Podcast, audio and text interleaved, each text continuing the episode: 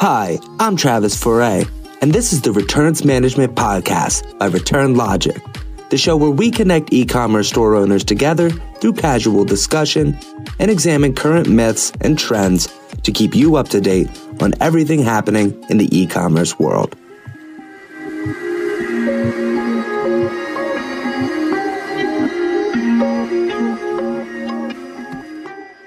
On today's episode, we're discussing the impact that returns have on customer lifetime value, or as we sometimes call it, CLV. First, we'll go over the history of CLV. Then, we'll take a look at how the industry defines and calculates CLV. Next, we'll look at the impact that discounts have on CLV and how returns data can increase CLV. And lastly, we'll discuss why retailers should care. My name is Travis Foray, and I'm a product marketing specialist here at Return Logic. And today, I'm joined by David Gonzalez, Senior Growth Marketer here at Return Logic. So without further ado, let's get this show started. Let's start off by first discussing the history of customer lifetime value and how the industry has made a switch from focusing on customer acquisition to focusing on customer retention. Yeah, good call out. It is really important to first distinguish between acquisition and retention here. So, customer acquisition refers to finding ways to create net new customers, whereas customer retention focuses on retaining customers that have already purchased from your brand, which actually ends up being seven times cheaper. The key to retention is repeated activity. So, getting shoppers to keep visiting your site, interacting with your brand. So, retailers that focus on only acquisition are not truly seeing the proxy of health for their business. Acquisition only shows why someone has come to the brand, not why they have left. So, not being able to see what's going wrong will lead to improper segmentation and ultimately the loss of a customer. Exactly. That's a great way to put it. It's important that retailers also consider the context of returns and retention together. Oftentimes, the people who return the most items have the highest customer lifetime value, and make the most purchases, leading them to be some of your most profitable customers. In fact, I read an article written by Yotpo that held some interesting statistics. Did you know that 14.77% of all shoppers are returning shoppers, and they actually account for 33.3% of the overall dollars spent? returning shoppers also spend nearly three times as much as one time shoppers. Bottom line, the ability to return products and the ease of use to do so is an important factor in whether a shopper is willing to buy from a brand for a second time. Absolutely. Yeah, that's a great call out. Uh, now that we discussed the difference between retention and acquisition and gone over how these impact customer lifetime value, let's look at some of the definitions that the industry gives customer lifetime value and see if it aligns with how we define customer lifetime value. Yes, of course. So Shopify defines CLV as profit associated with a particular customer relationship, which should guide how much you're willing to invest to maintain that relationship. I mean, that that's so ambiguous, but it's probably for a good reason. Um, but how does that apply to returns? That's a great question. So, customer lifetime value is a metric that estimates the total monetary value that an average customer will contribute to a company over the customer's expected lifetime. So, CLV is conceptualized as the sum of all transactions, including purchases, returns, shipping costs, etc., for an individual. However, calculating the true cost of a return and the impact that it has on CLV has been a mystery or at least an afterthought for most. So the real question is, what does a return cost? So I was speaking with uh, one of our analysts the other day, and I finally did get an answer to this question. I'm going to tell you, you're not going to like it or remember it, but I'll tell you anyway. So the total cost of return is equal to the lost sales revenue plus the refund purchase loss plus the shipping loss per return plus loss of product value plus the labor cost per return for your warehouse and customer support team. Holy cow, that's a big equation. I told you, I told you you weren't going to like it. Yeah, I'm not going to lie. You definitely gave me some PTSD from my algebra days. But I think what we're really looking for here is what is the cost of the actual return to the company? Right, right. The the layman's term, sure. Um, so the cost of return is the sum of the logistics costs and all future CLV if that customer churns due to the returns experience. Easier, right? Well, it seems simple enough, but something key to point out in there is that it's not just the logistical costs, but it's also the future profits that are lost from churn that need to be considered. Exactly. And I know I just gave you PTSD, but the metric to track is the cohort of shoppers that had a returns experience and churned compared to their average churn rate of the company without a returns experience. So this delta combined with all logistics and all of your customer acquisition costs is the true cost of return. So it sounds super complicated, but the idea is this returns, no matter how you slice it, negatively impact CLV. The question is to what degree and what can you do about it? And that's such an important question. But to really understand that, retailers should focus on segments and employ the RFM method recency, frequency, and monetization. So, recency refers to the last time a customer made a purchase. Customers who have made a purchase recently are more likely to make a repeat purchase than a customer who hasn't made a purchase in a long time. Then you have frequency, and that refers to how many times a customer has made a purchase within a given time frame. So customers who make purchases often are more likely to continue to come back than a customer who rarely makes purchases. And lastly, you have the monetary value. And that refers to the amount of money a customer has spent within that same time frame. So customers who make larger purchases are more likely to return than customers who spend less.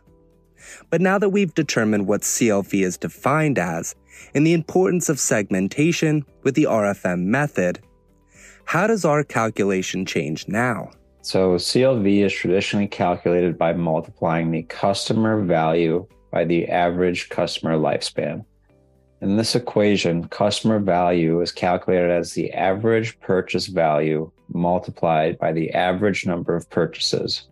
But now, to get a true sense of the impact returns have on CLV, you'll want to include the cost of returns into this equation to get the most accurate sense of health for your business. So the current definition of CLV isn't necessarily wrong, it's just incomplete, and in the future, we need to account for returns in that equation. Exactly. So now our listeners may be asking, since we know how important CLV can be, what can we do to get shoppers coming back to purchase a second time? Should we offer discounts or coupon codes to get them to make a second purchase? And the answer to that isn't so straightforward. Yeah, it's such a tricky question because weirdly enough, the most common time for a repurchase is actually within a day of the original purchase. So for all of you marketers out there, think of it this way. The second a transaction happens, the clock to re-engage starts ticking. Even if they don't buy right away, you want to re-engage quickly. So the question becomes, is it profitable to offer a discount to someone who has just purchased something? And that's such an interesting question. So I read a study by Optimove where they had analyzed the likelihood of a new customer making an additional order based on claiming a discount on their first order. And the results showed that the likelihood of a newly acquired customer making another order and developing brand loyalty is significantly higher when the discount that they claimed on their first order was between 5 and 20 percent. That same research showed that there's little to no difference between offering a 10 or 20% discount on both the customer's likelihood to purchase again and their average future value. Right. And retailers in many verticals can offer a 10 to 20% discount and still retain a pretty reasonable margin on that purchase. So um, offering high discounts may increase the number of orders you generate, but it'll typically lower the average order value. Counterintuitively, it also tends to reduce customer lifetime value.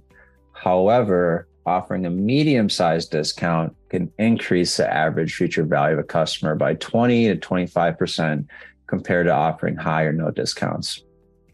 So the average future value of customers who receive no discount and those who receive a high discount is nearly identical. So are high discounts even necessary or desirable? Probably not in this case.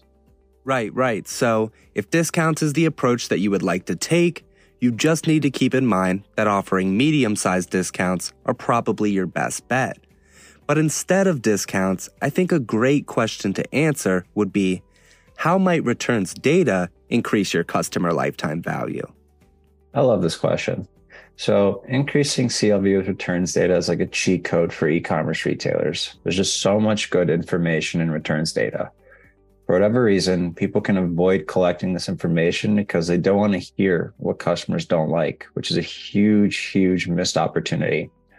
It's like that episode of South Park where Cartman pays someone to tell him only the good things that people say about him online there's anything you take away from this podcast, retailers, do not be like Cartman. Wait, wait, wait. Pause one second. Did you just compare our listeners to Eric Cartman? I get it. I'm kidding. I'm kidding. But but here's a small example of what I mean. Looking at something as simple as return reasons can give you hints on whether a segment of shoppers will buy again. For instance, if someone chooses too big or too small, they genuinely are looking for a replacement and it also implies future purchase intent. But if someone selects didn't match description or quality issues, then there's a 66% chance they don't buy from you again. So if you're a marketer and you know that, where do you spend your ad dollars? Or if you're a merchandiser or UX lead and you know poor quality drastically reduces repurchase rate, now you know where you can focus. That's a great call out. The fact is, is that we may never be able to perfectly define the true value of a customer, but by understanding where value is coming from in the customer journey, or perhaps, more importantly, where it's not coming from, retailers can make informed decisions in their marketing processes. Exactly. Yep. And to take it a step further, through returns data analysis, we can find where to retain value in the customer journey, and we can also identify points of natural activity by analyzing the customer journey to fuel retention marketing. Spot on. Yep. So again, no matter how you slice it, every return negatively impacts CLV. The question is, what can retailers do to lessen the blow and keep the shopper buying more, even if their expectations weren't met? where should retailers focus to save that relationship with the customer and how can they promote future purchases even after a shopper is left with an item that didn't meet their expectations without returns data you're just guessing wow yeah so we've went through a lot of information here. So let's break it down. Ultimately why should retailers care about clv and retaining their customers? Right retailers know clv is a holy grail metric. To take it a step further, it can also be the best proxy of health for your business. Once retailers can accurately calculate CLV per customer, they can then calculate what we call enterprise lifetime value, aka customer lifetime value times number of customers. Once retailers can accurately measure their enterprise lifetime value, they will understand the potential for their store. Well said. In conclusion, customer lifetime value is a very important factor to look at when determining whether you want to focus on acquiring new customers or retaining your current customers. But whichever side you choose, the customer lifetime value is always going to be an important piece of data to keep track of. Well, that's all we have for today, folks. I want to give a special thanks to David for joining me on today's episode, and we'll see you guys on the next one.